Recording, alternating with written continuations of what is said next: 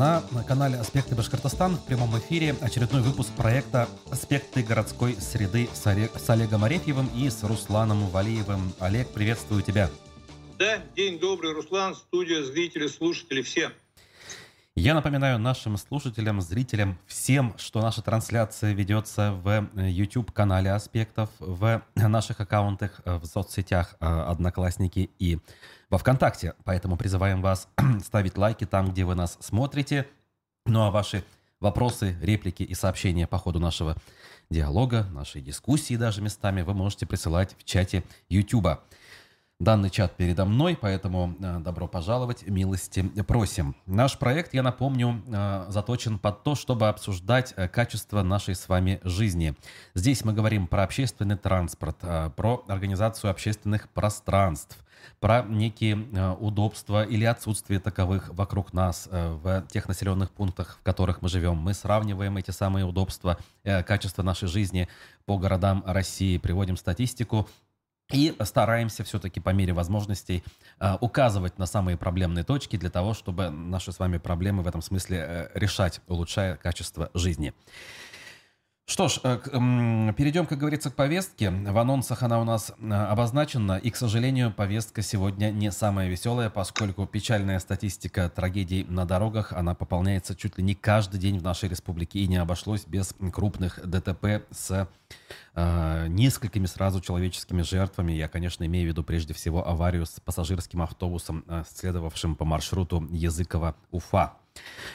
Что, Олег, по этому поводу на сегодняшний день понятно, известно? И самое главное, какие мы будем делать из этого выводы? Ну да, я хотел бы, наверное, все-таки немножко более глубоко, не только а, аварию с этим автобусом. У нас вообще с 18 числа а, менее чем за 10 дней, я вчерашний день просто не читал, потому что вчера статистику подводил, а, значит, погибло 29 человек на дороге. Ну, То как... есть, э, помимо этого автобуса, у нас хватило аварий, в которых гибнут люди. При этом, смотри, мы же вообще не обсуждаем, вот мы как бы говорим, да, 29 человек погибло, это страшно, это, конечно, жутко. Но при этом, значит, вот официально травмировано 146 человек. Ух ты. То есть мы же не говорим о том, что вот э, эти люди, многие в тяжелом состоянии, и качество жизни которых вполне возможно существенно ухудшится после этой аварии.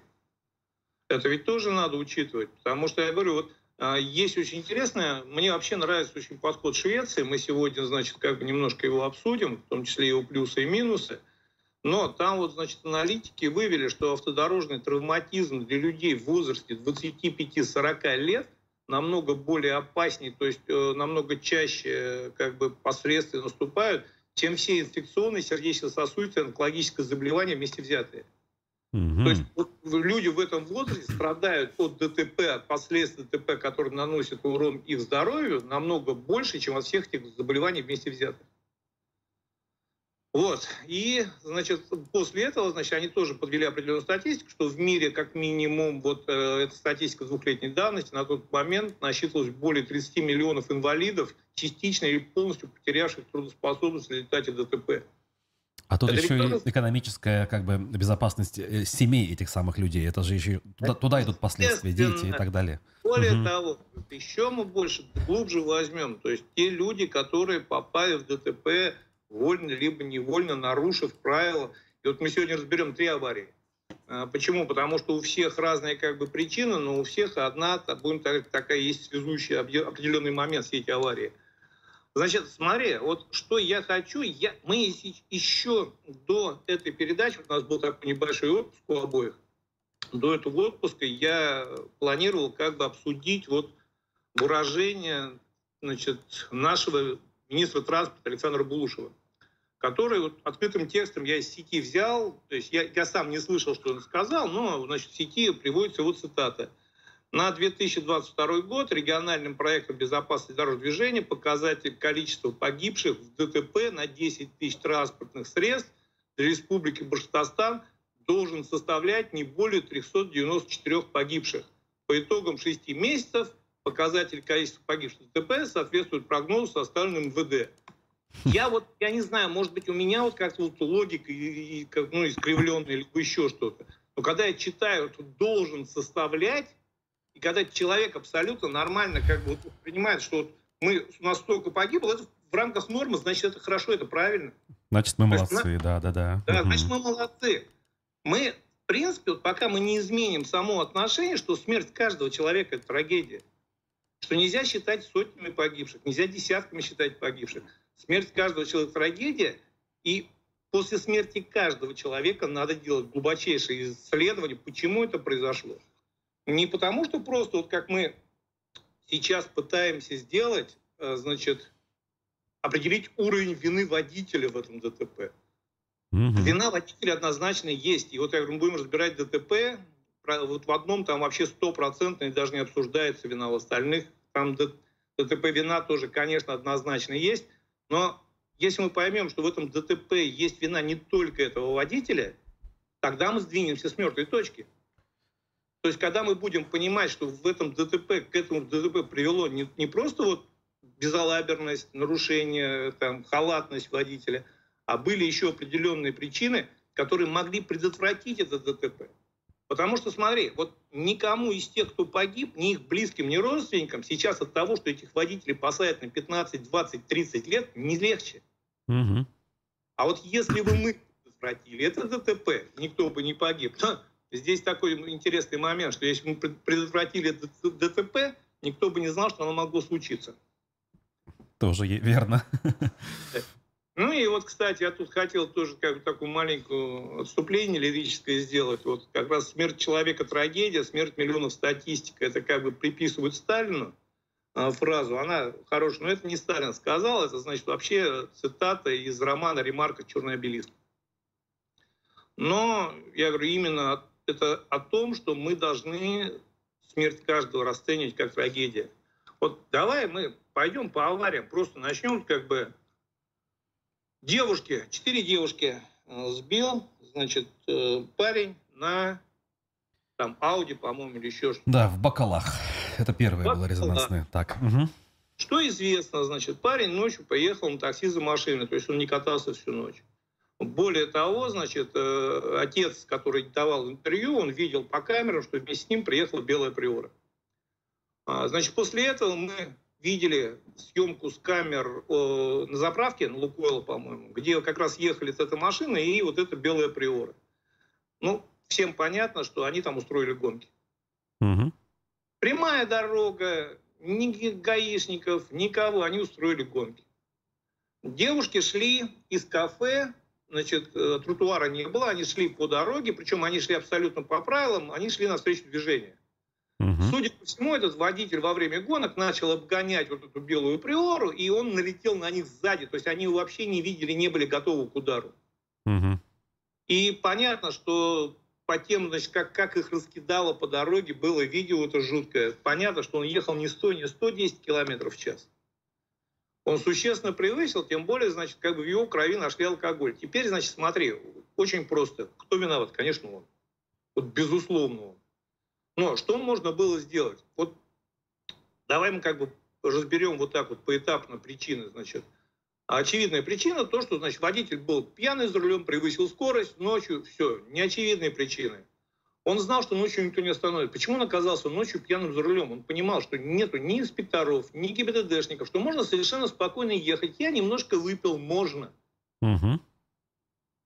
А как можно исправить? Да никак, потому что у нас сейчас настолько сократили работников ГИБДД, что их просто не хватает. Вот сейчас после этой аварии их выгонят опять всех кабинетах на улицу на месяц. Угу. И через месяц опять они сядут в свои кабинеты. И будет продолжаться все. Угу. Вот. То, что мы говорим о камерах, у нас сейчас, как бы, когда мы убирали, значит, вот этих всех ГИБДДшников, увольняли, сокращали нещадно – мы почему-то были уверены, как бы вот такая концепция была, что сейчас их заменит интеллектуальные транспортные системы и камеры. Интеллектуальных транспортных систем у нас нет, у нас пока вот только есть освоение бюджета на это транспортные системы интеллектуальные, но их нету. Я даже как бы мы делали передачу, я вообще слабо представляю, что такое интеллектуальная транспортная система. Но это мы отдельно обсуждаем. Я, кстати, проиллюстрирую сразу. Вот как раз мне удалось за последние две недели поездить по Башкирии и соседним областям, Оренбургской и Челябинской. Э, около двух тысяч километров в общей сложности. Могу сказать, что экипажи ДПС практически не встречались. Я вспомню два эпизода. Причем на крупных только трассах, а на тех, где движение поменьше, вообще никого не было. То есть, как бы, с одной стороны, меня, как бы, это, ну, наверное, где-то радует, но, как бы, никто особо не, не парил, да, как говорится, в процессе. Но я же понимаю, что это э, рождает вот соответствующее отношение, там, местных жителей, например, которые привыкают, что у них никогда не бывает инспекторов ДПС на дороге. Да, совершенно спокойно можно выпить, сесть за руль, ты понимаешь, что никого нет, тебя никто не накажет, а если ты совершенно случайно один попался, все говорят, ну, лох попался. Угу. А остальные совершенно спокойно продолжают кататься. И мы собираем вот эти вот трупы на дорогах. Второе момент, опять неочевидная такая условная причина, не было тротуара. То есть девушки были вынуждены идти по проезжей части. Я приводил в своих сетях, я сейчас не буду описывать значит, все перечисления всех нормативных актов, но тротуар должен быть. То есть по определенным ГОСТам, по определенным требованиям, в любом населенном пункте – у любой дороги должен быть как минимум с одной стороны тротуар. Его не было. Угу. Вот девушки вынуждены были. Вот опять же, смотри, мы не оправдываем сейчас водителя, мы не говорим, что вот, значит, если был тротуар, то водитель как бы это... То он молодец, мы не говорим, нет. Да. Он нарушил, и он, конечно, его надо очень строго и жестко наказать. Конечно, к сожалению, это не будет уроком для остальных или будет не в самой полной мере. Но мы могли избежать этого ДТП. Он бы мог пьяный пролететь бы куда-нибудь врезаться в бы, ну сам бы там, может быть, и как бы еще что-то. Но эти девушки остались живы. Если бы был тротуар, они бы шли по тротуару. Его не было. И вот теперь мне ответить на один простой вопрос. Кто-то об этом говорит, кто-то сейчас... Вот, я видел в СМИ кучу обсуждений, кучу, значит, попыток э, линчевать этого водителя, но никто не говорит, что а те люди, которые ответственны за необходимость наличия там тротуара, они какую-то ответственность понесут? Нет. Сто процентов говорю, нет. А я тебе более того скажу, что сейчас, допустим, прокуратура, естественно, сейчас начнутся проверки, выписк предписания. Они выпишут предписание главе этого поселения, там, что нужно создать, сделать тротуар вдоль этой дороги. Я могу сказать, что он ответит. Он напишет бумажку, я видел кучу этой бумажек, он напишет, что в этом году сделать это невозможно в связи с отсутствием бюджетного обеспечения. И, значит, мы запланируем это там на 23-24 год. Все, до 23-24 года все об этой бумажке забудут. Тротуара дальше как не было, так и не будет. Еще один момент. Он имел техническую возможность разогнаться в черте населенного пункта до скорости, я говорю, ну, по моим ощущениям, там существенно даже выше 150 км в час был. Угу нельзя делать так дороги, проектировать так дороги, чтобы на них можно было разогнаться с такой скоростью. Наш городе... коллега и э, зритель Вадим Беляков пишет, недавно был в Дагестане, там такое, там самое большое количество лежачих полицейских, которые я когда-либо встречал. Видимо, об этом мы сейчас говорим, да? Именно об этом и разговор, потому что я говорю, что если бы там были лежачие полицейские, то есть, как это называется, искусственная неровность угу. соответствующего скоростного профиля, он бы этого сделать просто не смог разогнаться до такой скорости, потому что он бы он не в такой степени был пьяный, он все-таки пожалел бы свою машину. И остался бы сам на свободе, и девушки бы остались живы. Поэтому я говорю, вот мы должны понимать, что у этой аварии, вот как минимум у этой разобранной аварии, есть очевидный виновник, то есть этот водитель, который выпил, превысил скорость, устроил гонки на дорогах, конечно, будет сидеть, но, к сожалению, я понимаю, что и до него садились люди, и после него будут садиться люди – никого это не, не, не учит и никого не останавливает в дальнейшем. Поэтому нам надо создавать такие условия, чтобы водитель не мог разогнаться, чтобы были тротуары. Ну вот мы первую аварию разобрали. Причем мы проводили опрос, и меня он как бы относительно все-таки порадовал, что значит, виноват только водитель 25%, только чиновники 8%. Я согласен, я бы тоже не стал винить только чиновников. А вот то, что виноваты водители и чиновники, 67%. Угу. И Аудитория наша понимает, хорошо. Да, да, теперь, значит, трагедия с автобусом. Но, опять же, знаковая мы не могли пройти мимо. Секунду, прежде чем перейдем к ней, я просто зачитаю то, что нам пишут. Э, тема действительно всех интересует. Ну, во-первых, комплимент от Вадима. Э, Олег Молоток отлично рубит в теме. Э, так, доброе утро. Э, вчера уже полицейских выгнали после аварии около президента отеля. Ну, то есть стоят эти самые кабинетные, э, о которых мы выше сказали, видимо. Ну, может, не кабинетные, тут можем, конечно, ошибаться, да? Значит, и место тротуара там загорожено заборами домовладений, пишет нам Ильяс, кстати говоря, да? То есть тротуар может быть там где-то подразумевался, условно травка хотя бы, да, летом по травке можно гулять, но заборы, как вариант.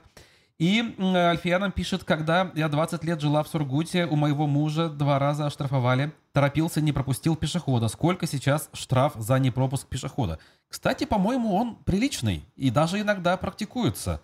Но... Нет, штраф довольно-таки приличный, там существует определенный... Я сейчас не, не помню сумму, вот, честно, не брать и не, не буду сочинять. И я скажу такой момент. А, за это сейчас практически не штрафуют. Угу. Сейчас появилось очень много судебной практики и есть очень много разночтений. То есть именно что является самим действием, не пропустил пешехода. То есть раньше было немножко проще. Водитель просто не остановился у пешеходного перехода, если рядом человек, за это был штраф. Потом началась судебная практика, начались значит, э, суды, и там начали ушлые адвокаты доказывать, что именно наступает ответственность по этой статье не когда он просто не остановился, а когда он создал помеху пешеходу. То есть пешеход должен был изменить либо скорость, либо остановиться. И здесь начинается очень тонкая грань доказать, что ну, создал помеху, либо не создал помеху. Угу, угу. Да, Поэтому, да, да.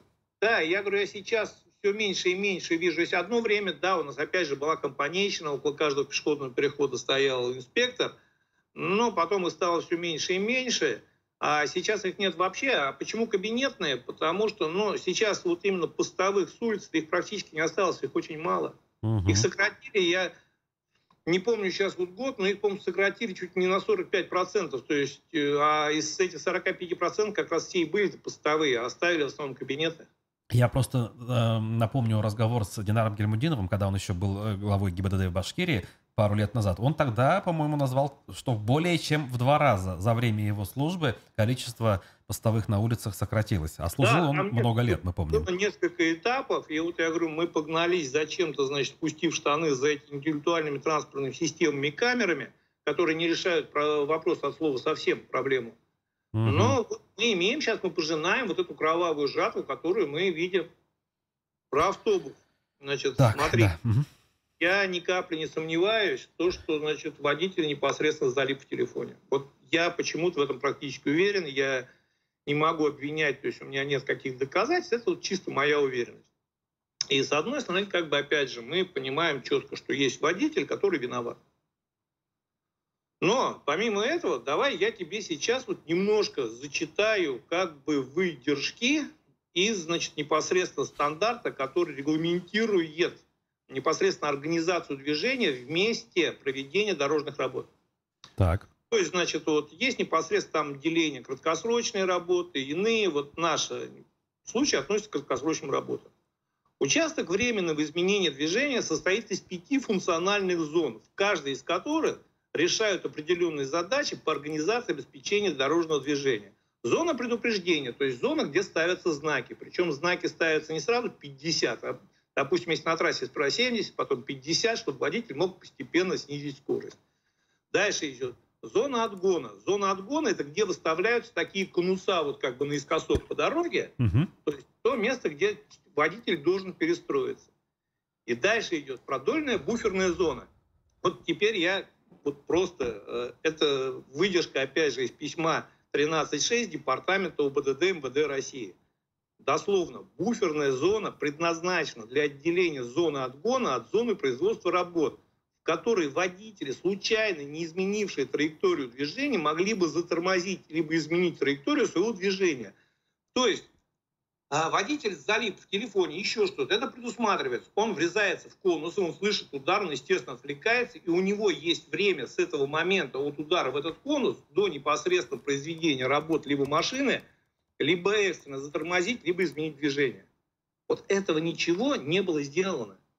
Я говорю, мне э, парень писал, который проезжал буквально перед этой аварией. Я его неплохо знаю.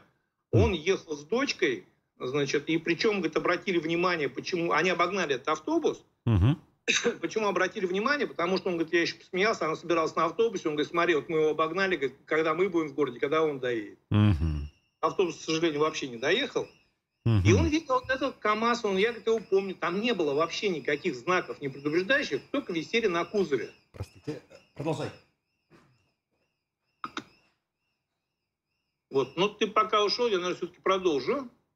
Вот, просто висели на кузове, и, соответственно, да, водитель лип в телефоне, Вот сейчас мы, опять же, мы накажем водителя, тем людям, которые погибли, их близким родственникам, станет легче? Не станет.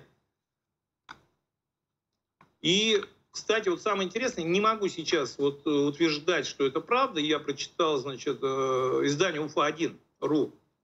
Они написали, что незадолго до этого, 19 июля, на 1406 километре той же трассы в грузовик рабочих врезался Лада Ларгус, водитель легковой машины скончался, его девятилетняя дочь госпитализирована. Я mm-hmm. помню эту историю. Но они как бы говорят, что это грузовик, то есть тот же грузовик той же компании, производящей работы. Я вообще не понимаю, если это так, даже вот после этой аварии, я вообще считаю, что эту компанию должны были срочно отстранить от проведения вообще работ дорожных, запретить вообще любые дальнейшие работы до полного разбирательства и в том числе до определения степени виновности. Почему? Потому что, я говорю, это опять не снимает э, вины с водителя. Но это дало бы возможность избежать этой аварии, избежать этих жертв. Вот. Почему не организуют правильное движение? Ну, во-первых, нет ресурсов. Во-вторых, мы понимаем, что вот эти все контракты получают свои компании, которые понимают, что им за это ничего не будет. Расставлять знаки и конусы – это дополнительное время, это они потери, они быстрее накрасят, быстрее сделают, если не будут это делать. Для этого нужны люди, для этого нужны конусы. Этого всего нету. Ездит старый ржавый КАМАЗ, я видел это. Он считается как бы автомашиной прикрытия. Угу. Ну, в общем, мы сейчас говорю, можем бесконечно обсуждать. Я еще раз хочу сказать, что даже в этой аварии, опять же, виноват водитель, однозначно виноват. Спору нет. Будет сидеть, будет сидеть. Изменит это? Нет. Я больше того скажу сядь сейчас в любой автобус, в котором, опять же, межгодие, ты опять увидишь водителя, липнувшего в телефоне. Он опять будет ехать смотреть в телефон.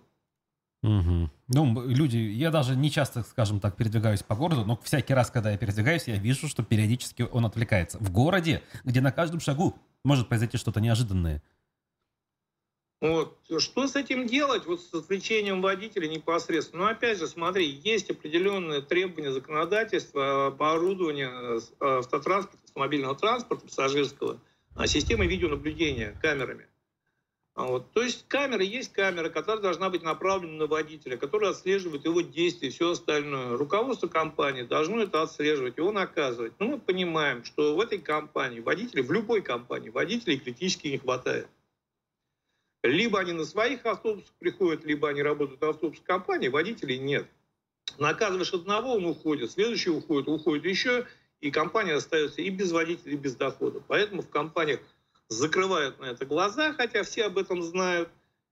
И как итог, опять же, несколько человек гибнет. После этого мы сейчас проводим круглые столы, начинаем проверять перевозчиков. Ну, об этом так чуть позже. Еще один момент. Вот тоже характерная авария, наверное, наверное, самая вот э, как бы немножко выбивающаяся из этой истории, угу. самое трагичное, как бы вот, лично по мне, это женщину с ребенком, когда сбили на пешеходном переходе. Угу. На улице Авроры, да. Угу. Да, причем сбила девушка с ребенком, которая ехала, и, насколько я знаю, отвлеклась на этого ребенка. Да, якобы покормить грудью во время движения. Я вообще себе плохо представляю, практически не представляю, насколько это правдоподобно. Нет, нет я, я думаю, это вот это как бы это искажение, которое дается в СМИ. Конечно, это никакой грудью она не кормила.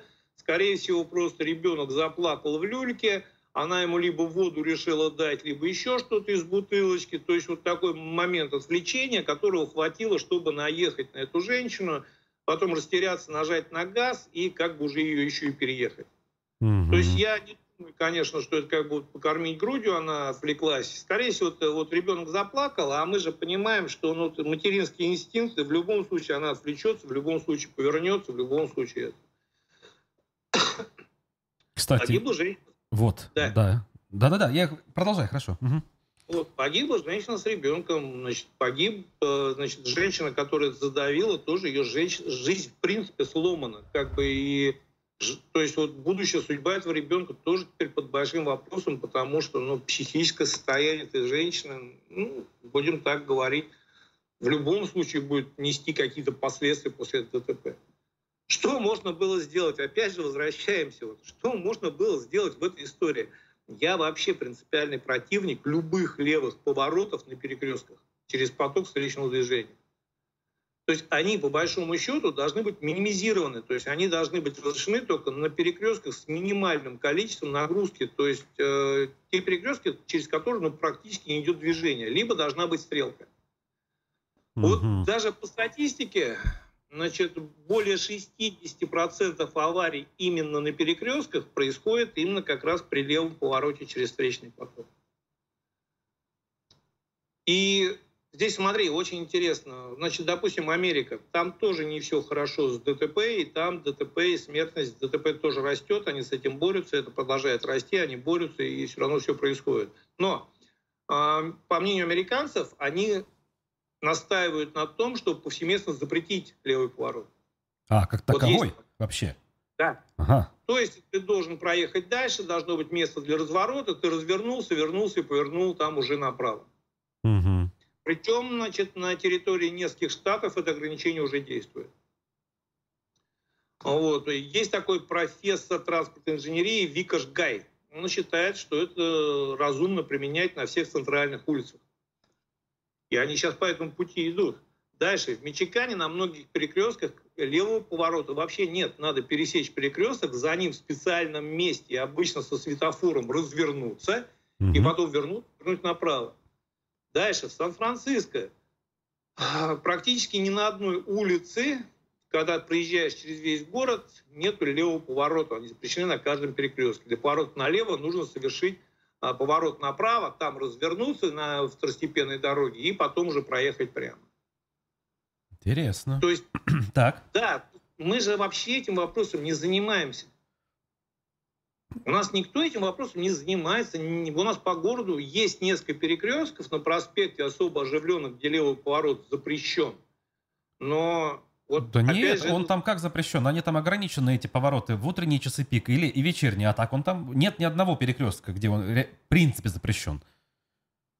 Вот, поэтому я говорю, что мы должны понимать, вот смотри, если мы сейчас резюмируем всю эту историю с ДТП, как бы вот со всем произошедшим, со всем жутким количеством погибших и все остальное, что сейчас происходит? Я смотрю, основная задача, я вижу чиновников сейчас, не принять какое-то принципиальное решение, которое даст вообще какой-то эффект.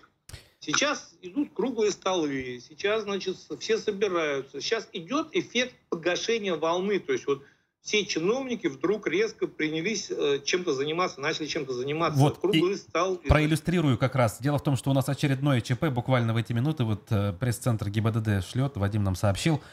В Стерлитамакском районе зарегистрировано ДТП с участием трех автомобилей. По предварительным данным, около 8 часов утра на 24-м километре автодороги Стерлитамак-Салават столкнулись три автомобиля. Volkswagen Polo, автобус Ford Transit и Toyota Corolla. В результате аварии водитель Polo, а также три пассажира автобуса обратились за помощью, после чего отпущены домой. Известно, что Ford Transit двигался по маршруту Стерлитамак и Шимбай. Пассажиров автобуса уберегло то, что они все были пристегнуты ремнями безопасности, пишет ГИБДД. Обстоятельства произошедшего уточняются, значит разбирательство. Ремни пристегнули. Значит ли это, что какая-то реакция со стороны перевозчика последовала, и водитель заставил всех пристегнуться? Нет, все зависит исключительно от перевозчика. Я сталкивался, видел уже давно перевозчиков, которые изначально заставляли пристегиваться ремнями. А почему? Потому что, значит, часто на КП ГИБДД останавливает автобус, заходят, видят, значит, одного не пристегнуто, водителя наказывают.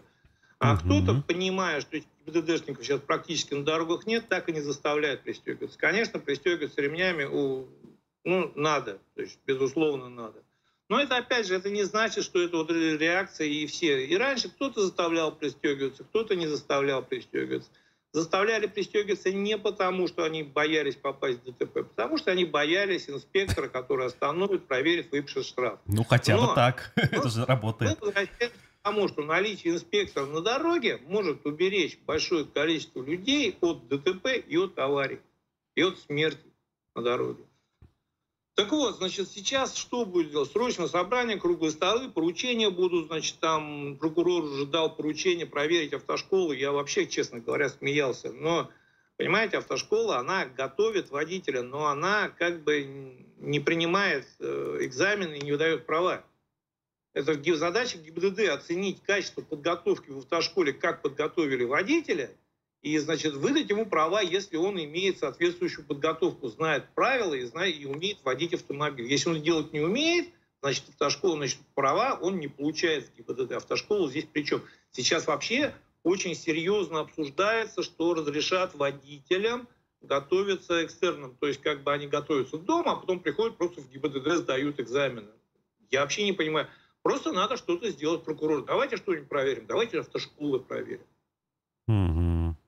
Эффекта не будет, но я говорю, какой-то, на какое-то время погасит вот именно последствия, вот это вот негативное последствие ощущения общества, что у нас столько человек погибло. Ты должен понимать, что да, это была какая-то, ну, такая, может быть, нестандартная ситуация, когда реально вот мы по количеству погибших вышли вообще за все разумные пределы. Угу. Сейчас, скорее всего, я очень, как минимум, на это надеюсь, то, что количество ДТП с смертельным исходом, ну, снизится, хотя по исследованиям МВД России самое аварийно опасное место это август-сентябрь. То есть снизится, но все равно аварий будет много. И то я вот предположил об этом сегодня утром. Наверняка это все произойдет только лишь потому, что сами водители наверняка как бы немножко испугались, все это обсудили между собой и для себя приняли решение, примут, по, по крайней мере, вести себя чуть более внимательно, чуть менее расслабленно. Поэтому, скорее всего, мы в ближайшее время не увидим очередного автобусника, который влетит в стоящий КАМАЗ. Да, ты абсолютно прав. Какой-то временный эффект будет. Более того, в Советском Союзе, ты, может быть, не помнишь, ты молодой, я старый, я это помню в Советском Союзе на трассах размещали такие постаменты, на которых стояли разбитые автомобили. И есть определенная статистика, что люди проезжают этот разбитый автомобиль, либо место аварии, произошедшего ДТП, на какое-то время концентрируются и снижают скорость движения. То есть это действует. И вот то же самое, вот эти сейчас знаковые ДТП, на какое-то время эффект будет то, что, ну, скорее всего, я очень на это надеюсь в любом случае, что количество ДТП, тем более смертельным исходом, снизится. При этом чиновники нам очень четко, уверенно заявят, что снизилось количество ДТП, потому что они провели столько количества круглых столов и обсудили эту тему. Угу. Причем самое интересное, смотри, мы же не сможем им ничем апеллировать, потому что вот я тебе простейший такой пример как бы приведу. Допустим, по радио обещаю, что сегодня будет дождь.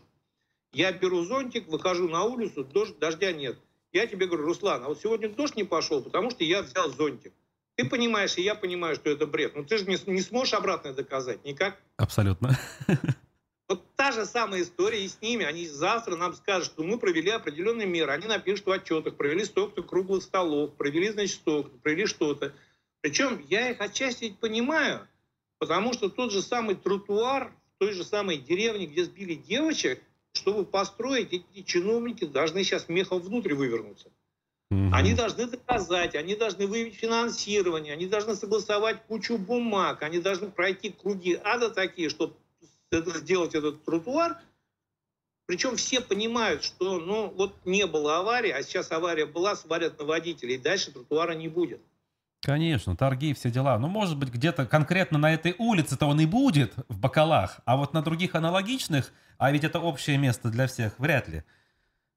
Поэтому я говорю, если для того, чтобы вот мы сейчас, э, чтобы обсуждать, что сделать и вообще как э, дальше себя вести для того, чтобы мы в конце концов начали оценивать вот каждую смерть как трагедию и снижать количество аварий, я лично считаю, конечно, понимаю, что это такая вот немножко наивная позиция, которая ну, не имеет шансов на воплощение, но я считаю, что рядом с каждым водителем на скамье подсудимых должен сидеть чиновник, отвечающий за организацию движения на этом участке дорог.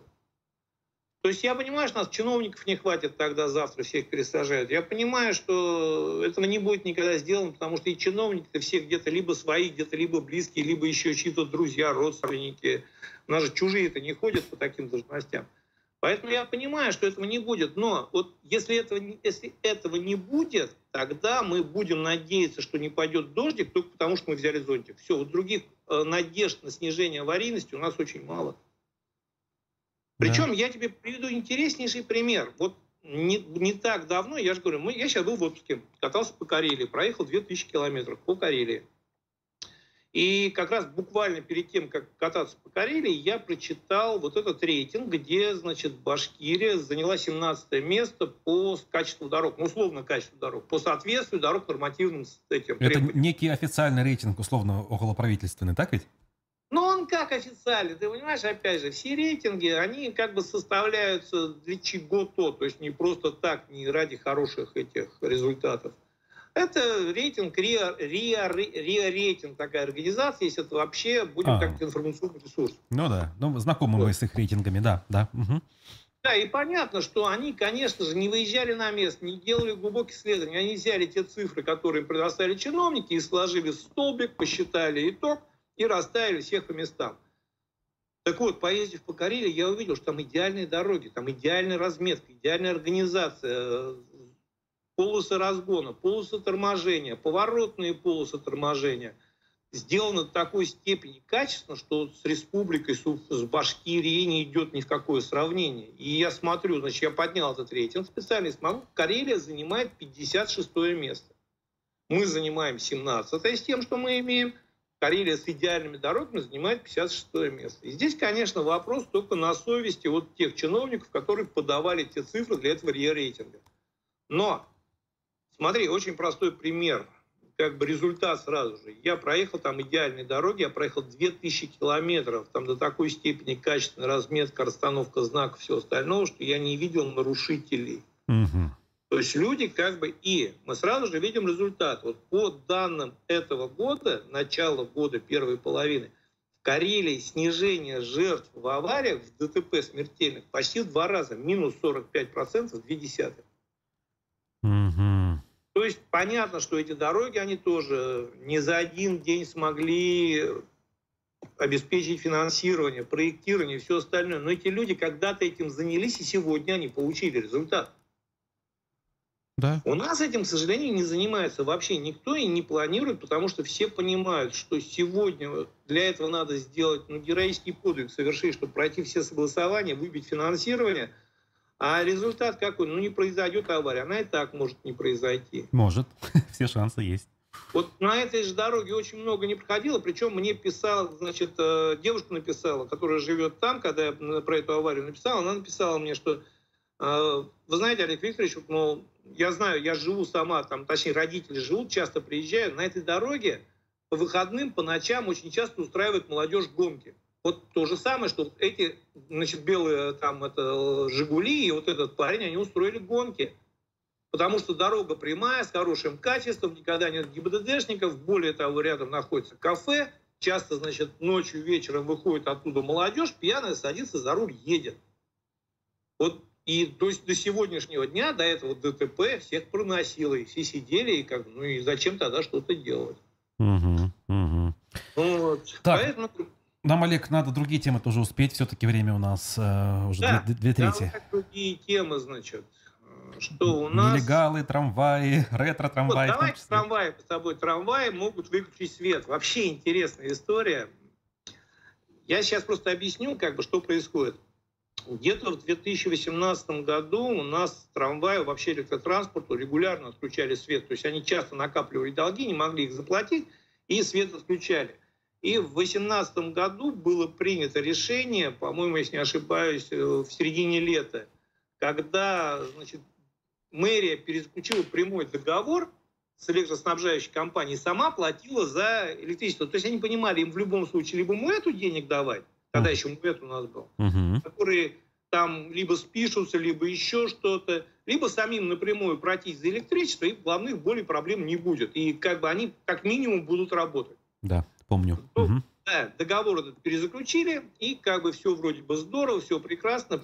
Значит, меняется определенное количество мэров, приходит тут у нас молодой мэр Мавлиев, и ему приносят, вот, насколько я понимаю, приносят, значит, статью расходов мэрии по электричеству. Он видит, а дикая какая-то цифра, потому что мы понимаем, что вся мэрия, все вместе, даже если круглосуточно будут слушать музыку, не выключать свет и кипятить воду, не нажгут столько, сколько нажигает УЭД электричество. Логично. А, да, с электротранспортом. И он говорит, а почему мы платим за это? Давайте мы расторгнем этот договор. И чиновники, вообще не понимая, как это работает, бегут, пишут, значит, письмо в э, снабжающей сети, что мы отказываемся платить значит, за это, расторгаем договор, и дальше МУПУИД будет платить сам. Но если у МУЭТа до этого был какой-то договор с этим снабжающей компанией, и в рамках договора МУЭТ мог вернуться, МУПУИД он сегодня, вообще у него даже договора с городом нету на оказание транспортных услуг. Мы помним, да. Да, он сейчас, ему очень проблематично заключить этот договор, обосновать, будем так говорить, э, потребление энергии и все остальное. И я не думаю, что они вообще это смогут сделать в течение двух-трех месяцев. Поэтому это, я, конечно, понимаю, что ну, трамваи с троллейбусами, скорее всего, не станут. Сейчас там кто-то догадается, что происходит, кто-то разберется и отзовут у значит, снабжающей компании вот это письмо о расторжении договора, снабжающая компания закроет на что-то глаза, потому что понимает тоже определенно. Но это очень хорошо демонстрирует то, что наши чиновники вообще не понимают, как работает городское хозяйство. То есть это вот настолько вот, ну, как бы, я не знаю, даже не глупый ход, это настолько вообще демонстрация полного отсутствие понимания процессов. Ой, профнепригодности, получается, даже в некотором да, роде. Да, я понимаю, конечно, да, нет, свет, конечно, электричество им не отключат. Э, и по-хорошему, конечно, сейчас бы вот туда пришел бы прокурор бы и все проверил. Ну, понимаем, не придет, не проверит, потому что прокурор тоже пойдет сейчас в автошколы проверять, и у них будут свои как бы, проблемы, голова будет занята. Ну вот, но что это еще сейчас, если все-таки город спихнет на УИД оплату электричества, УИД тогда не выгребет, потому что суммы серьезные. У УИДа на сегодняшний день, я смотрел по прошлому году, что-то, значит, годовая прибыль, что-то они на полтора миллиона даже прибыли смогли выйти, потому что вот с них сняли определенные проблемы, в том числе электричество. Если они сейчас начнут опять, ну, прибыль опять как же, это вот мы понимаем, что это прибыль не с пассажиров, это прибыль учету, с учетом того, что им город давал деньги. Угу. Сейчас городу надо будет больше давать денег УИТу, чтобы они в том числе теперь сами гасили за электричество. Я вообще не понимаю этого шага. Что давать УИТу, чтобы он платил за электричество, что платить самим? Да, деньги одни и те же, логично. То есть либо УИТ все-таки станет, сам перестанет платить, либо, значит, ну, я так понимаю, что город понимает, что сейчас могут вообще всему городу свет отключить. Ну, потому что бытовая компания-то, она не подчиняется напрямую ни городу, ни Хабирову, и те-то совершенно спокойно рубильник выключат. Это Даже точно. не вздрогнет рука. Так, дальше что у нас еще идет по теме? Значит, очередной этап борьбы с нелегальными перевозчиками. Абсолютно не понимаю эту историю. Смотри, здесь как бы вообще логика другая совсем. Ни в одной из тех знаковых аварий, которые произошла сегодня, э, не участвовал ни один нелегальный перевозчик. Даже та авария с Ларгусом, которая лобовое столкновение, угу. два или три погибших, там был абсолютно легальный таксист, представляющий легальную таксопарк. Ага, вот я, кстати, не знал об этом. Только хотел пример привести. Оказывается так, ага. Нет, нет, нет. Ага. И более того, значит, там брали интервью директора таксопарка у этого. У него были все абсолютно документы. Он, значит, директор таксопарка дал, ну, понятно, что он сейчас будет положительная характеристика, но это был абсолютно легальный перевозчик. Угу. Тот автобус, который врезался в КАМАЗ, тоже был абсолютно легальным перевозчиком. Я не понимаю, почему сейчас опять идут заявления, что надо срочно проверять всех нелегальных перевозчиков. Так, может быть, тогда вот как раз СМУП УИФ начать проверять? Ну да, самый нелегальный, самый, нелегальный самый крупный. перевозчик на сегодняшний день. Вот. Но это просто показывает, опять вот демонстрирует ту логику, в которой живут чиновники, потому что есть вот эта страшилка про нелегальных перевозчиков, которые в любой момент сразу оперативно достают и начинают и размахивать. Более того, сейчас, ну, я думаю, где-то с десяток ларгусов все-таки нелегальных реально поймают, это зафиксируют очень красиво, покажут, несколько передач пройдет, что вот смотрите, мы активизировались после гибели столько людей – где-то на месяц хватит эффекта. И потом опять эти нелегальные перевозчики.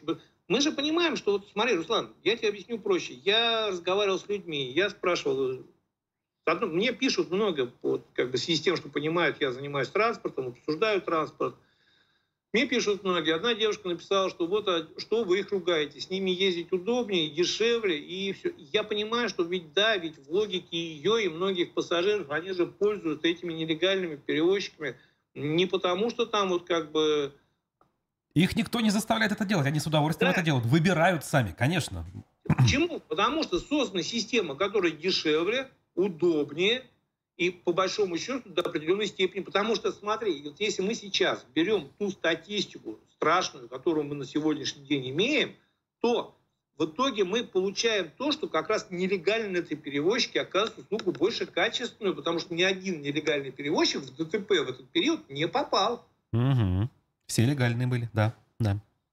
То есть именно почему сейчас их бросаются проверять, понимаю, больше проверять некого. Автошколу вот будем проверять и нелегальных перевозчиков. Двух-трех э, показательно казним, и на этом закончится. Дальше, значит, год назад нам обещали ретро-трамвай. Погоди, погоди, прежде чем перейдем к трамваю, все-таки я э, уточню от себя. Э, позавчера была встреча с главой республики СПЧ, я там присутствовал, и транспорт вновь затрагивали, правда, не в свете вот этих ДТП, но в целом. И он вдруг неожиданно, значит, заявление сделал, что во всех бедах общественного транспорта, которые накопились к 2019 году, были виноваты, э, значит, нерадивые, значит, руководители ГИБДД, чиновники администрации Уфы и частные перевозчики, которые все были в сговоре между собой, в преступном сговоре. То есть он сказал, это было все не иначе, как преступление. Не конкретизировал, конечно, он конкретных фамилий из руководства ГИБДД, но что бы это значило? Это очередной, как бы, не знаю, пиар-ход или попытка что-то, я не знаю, объяснить. Вот как оцениваешь? Я тебе задам очень простой вопрос. Смотри, учитывая то, что, значит, тот период, который он характеризовал преступным сговором с ГИБДД, значит, с администрацией города, а, все те перевозчики, которые работали в тот период, работают и сегодня. Ну, за исключением Искалина. Хотя тоже нельзя сказать, что он ну, это единственное, единственное ну, да. как раз договоренностей никаких и не было. Парень просто шел тараном, пробивал, значит, за счет своей активности и э, опыта, полученного в 90-х годах. А все остальные перевозчики работали, так работают. Мне просто, я вот на своем месте задал бы э, Хабирову вопрос, Ради Фаридович, они сейчас остались, потому что они договорились с новыми? Угу. С новым руководством ГИБДД да. и новым руководством города. Ага. Почему они работают сегодня, если раньше они работали в результате преступной халатности и попустительства власти, чиновников и ГИБДД, почему они работают сегодня, если мы навели порядок? Ну, они взялись за ум и теперь работают правильно, вот примерно так. Как они взялись за ум? Давай мы возьмем того перевозчика, вернемся, значит, э, который, автобус которого попал в ДТП. Берешь, открываешь официальный ресурс, который официально, будем так говорить, дает информацию о любом обществе с ограниченной ответственностью, любом, значит, э, предпринимателе. Знаешь, сколько у него людей официально оформлено на работу? Нет. Восемь человек. Ага. Учитывая, что у него автобусов, ну, далеко не восемь ездят.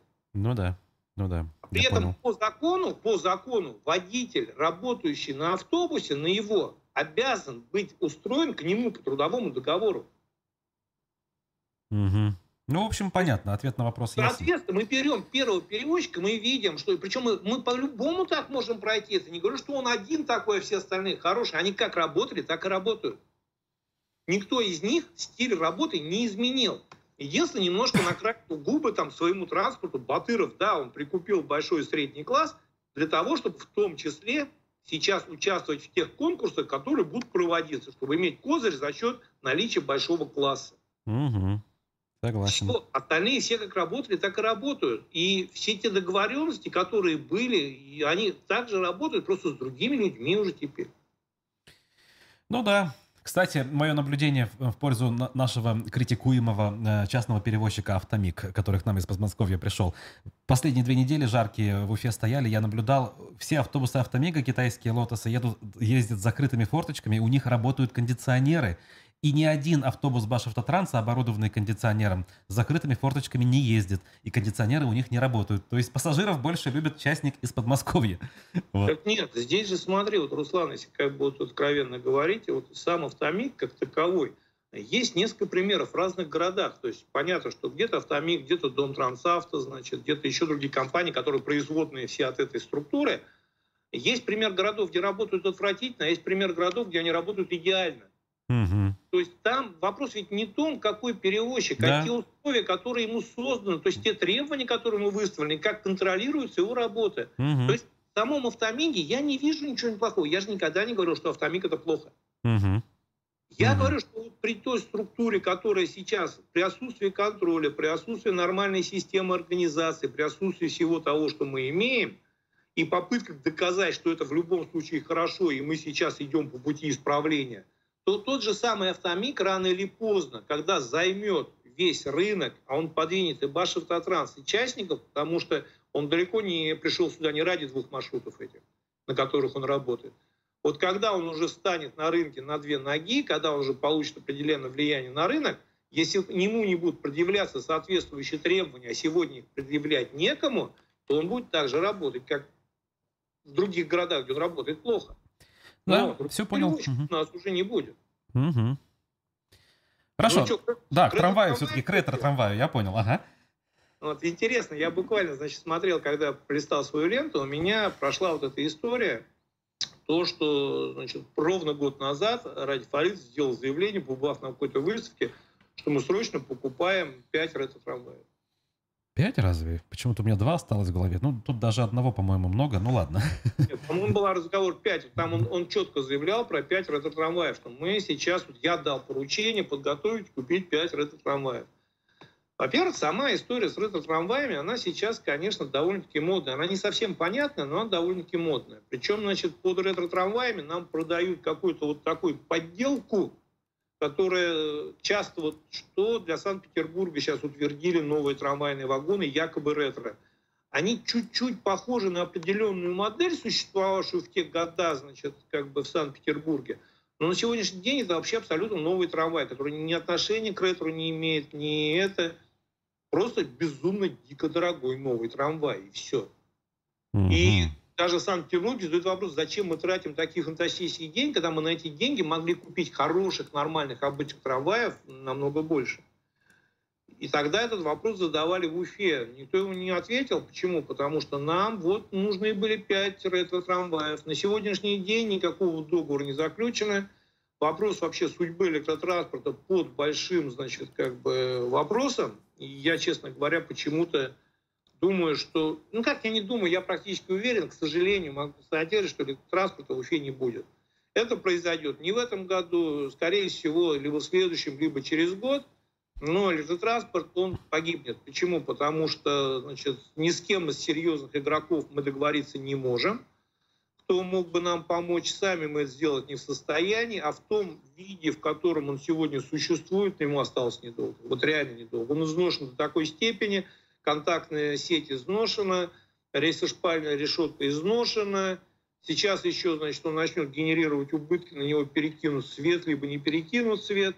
Но сегодня трамваем в городе никто не занимается, он никому не нужен. Абсолютно. Ну да, об этом мы в подробностях говорили уже в наших эфирах неоднократно. С тех пор ничего нового, никаких новых вводных не было.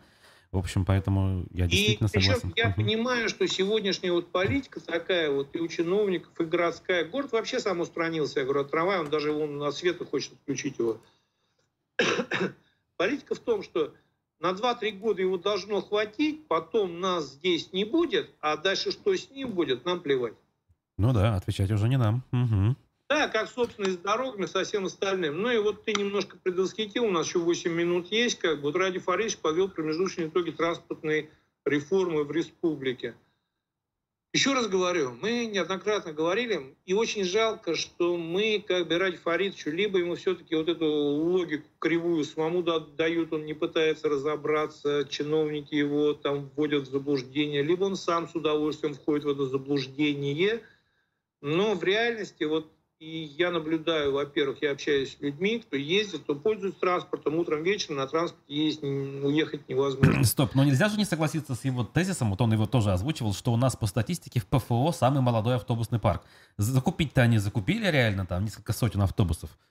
Это же... Закупить закупили, да, теперь вопрос эффективности их использования. Часть да. автобусов стоит без водителей. То есть те деньги, которые мы выкинули на воздух, могли вот... Опять же, эффективность. Вот мы говорим, на тротуар нет денег, на это нет денег, на лежащих полицейских нет денег. А почти 40 миллиардов на восточный выезд мы нашли. Причем восточный выезд, в принципе, никому особо не нужен, тем более с учетом мы сейчас сделаем Пугачева, сделаем новую развязку, и весь поток оттуда совершенно спокойно пойдет, там крюк не такой большой получается. Угу. Ну да, близко это все. Так. Если бы мы истратили эти там почти 40 миллиардов на обеспечения безопасности дорожного движения, мы бы вполне возможно, у нас бы гибло меньше людей на дорогах. Но мы бы тогда не смогли красивую картинку создать, что у нас самая большая стройка века. Ну, там федералы, там веб приехали, сказали надо, и дали денег принудительно, как говорится. А тут на всякие там наши мелкие нужды никто денег не дает. Нет, нет, Руслан, не принудительно они дали денег. Веб с удовольствием лезет во все проекты под гарантию государства. То есть он дает тем более часто не свои деньги, а государственные, и зарабатывает на определенном с этого проценте. Поэтому чем больше он распихает деньги по регионам, тем лучше трамвай тоже собирались выборские деньги вкладывать в наш. Вот. Проблема в том, что очень многие регионы от этих подарков отказываются и не лезут в эту долговую кабалу. Ты же понимаешь, этот веб там деньги дал-то не подарок, мы теперь их будем отдавать. 30 лет. 25 лет а, будем 25. отдавать, угу. город будет отдавать, каждый год платить там миллиарду или сколько-то. Мы считали это все. Поэтому это не подарок. Мы взяли дикие деньги в долг на абсолютно ненужный проект, в то время как у нас на дорогах нет денег даже конусы вокруг КАМАЗа поставить, которые там врезаются автобус. Намного проще свалить вину на водителя автобуса. Поэтому, смотри, новый парк, еще один момент. Я, как бы мы говорили уже в передаче, мы не понимаем, что при отсутствии самой системы создан этот новый парк через 2, 3, 4 года станет старым. Угу. Автобусы не бывают вечно новыми. И через 2-3 года нам снова надо будет либо около 10 миллиардов вкладывать в эту историю, чтобы снова обновить парк, либо там 5-6, сколько мы эти автобусы потратили на сегодняшний день. Либо мы будем ездить на старье, либо мы останемся без транспорта, потому что на сегодняшний день система сама себя окупать не способна, регенерировать сама себя, обновлять сама себя не способна. Мы не создали этой системы. У нас сегодня, да, ездит много новых красивых автобусов. Пока новых, и пока красивых, и пока ездят. Что будет через 4 года? Ради Фаридович очень надеется через 4 года быть где-то, наверное, в другом месте, на другой должности. И к нему не будет тех вопросов, а что делать? Угу. Поэтому новый парк это далеко не заслуга. И это нет, это, конечно, прекрасно. То есть, если говорить, вот смотри, если мы говорим, что все плохо, ну нет, конечно. Новые автобусы это прекрасно. И то, что убрали пазики отчасти с улицы, это тоже хорошо. Но этого мало. Потому что нам надо обеспечить, во-первых, нормально. Вот сейчас приехал Росдорни, они с Клебаном обсуждали документы транспортного планирования. О, тоже позитив в нашу сторону, как ну, говорится. Позитив шикарный. Вопрос в том, что что они приготовят, надо будет посмотреть. Мы, конечно, за этим очень внимательно будем наблюдать, что они там нарисуют нам. Потому что нарисовать-то дело одно. Мы вон в генплане нарисовали трамваев столько, что их в Москве нету столько, сколько у нас должно в городе быть. У нас трамвай там по генплану и в Сипайлово ходит, и по городу круги нарезает, и где только его нету. А где под это деньги взять? Угу. Поэтому то, что они там нарисуют, это вопрос один. Где взять на это деньги, это вопрос другой. Сейчас идет определенное распределение бюджетных, будем так говорить, средств, но вот осенью будет большое пленарное совещание в Госдуме, значит, по вопросу развития транспорта. То есть сейчас к этому наверху подходит довольно-таки серьезно. Это понятно, потому что отчасти это простимулирует нашу промышленность, потому что те компании, которые производят трамваи, они заказывают металл, заказывают еще что-то, они создают рабочие места и дальше по цепочке. Поэтому если даст деньги, дать деньги регионам на транспорт, то они будут транспорт покупать, стимулировать промышленность. Других способов сейчас как бы не особо много. Но мы как бы опять не особо участвуем. Мы вот победили в программе, значит, на поставку автобусов в следующем году, не в этом. Угу. Опять же, неизвестно в следующем году, что нам будет поставлять, потому что автобусов-то сейчас не особо. Сейчас даже уже КАМАЗ где-то пытается на восстановленных деталях собирать автобусы. То есть запчастей нет, по многим вопросам импортозамещением вопрос не решен и не думаю, что будет решен. Ой, время наше истекает. Я под засыпку просто прочитаю очень милые сообщения нашей зрительницы Альфии Нагуловой. Мои два внука и внучка приезжали из Тюмени. Катание на трамвае с центрального рынка до Зеленой рощи им больше понравилось, чем в парке Якутова. Дешево и сердито. Особенно понравился шум трамвая. Ну, как говорится, можно оставить один, чтобы он ездил, шумел, в нем катались дети. Почему нет, кстати, интересная мысль сделать реально ретро-трамвай? Один. Но от других избавиться, разумеется. Да, да? потому что у нас сейчас весь город заполнен ретро-трамваями. Ой, ладно, понятно, что у нас осталось под э, занавес куча открытых вопросов, но мы, в общем, и не рассчитывали на них, на всех ответить прямо сегодня, здесь и сейчас. Будем пытаться это сделать э, в следующих наших эфирах. Друзья, спасибо за то, что нас смотрели, за то, что много комментировали. Олег Арефьев, Руслан Валиев в аспектах городской среды были с вами. Прощаемся. До свидания. До новых встреч.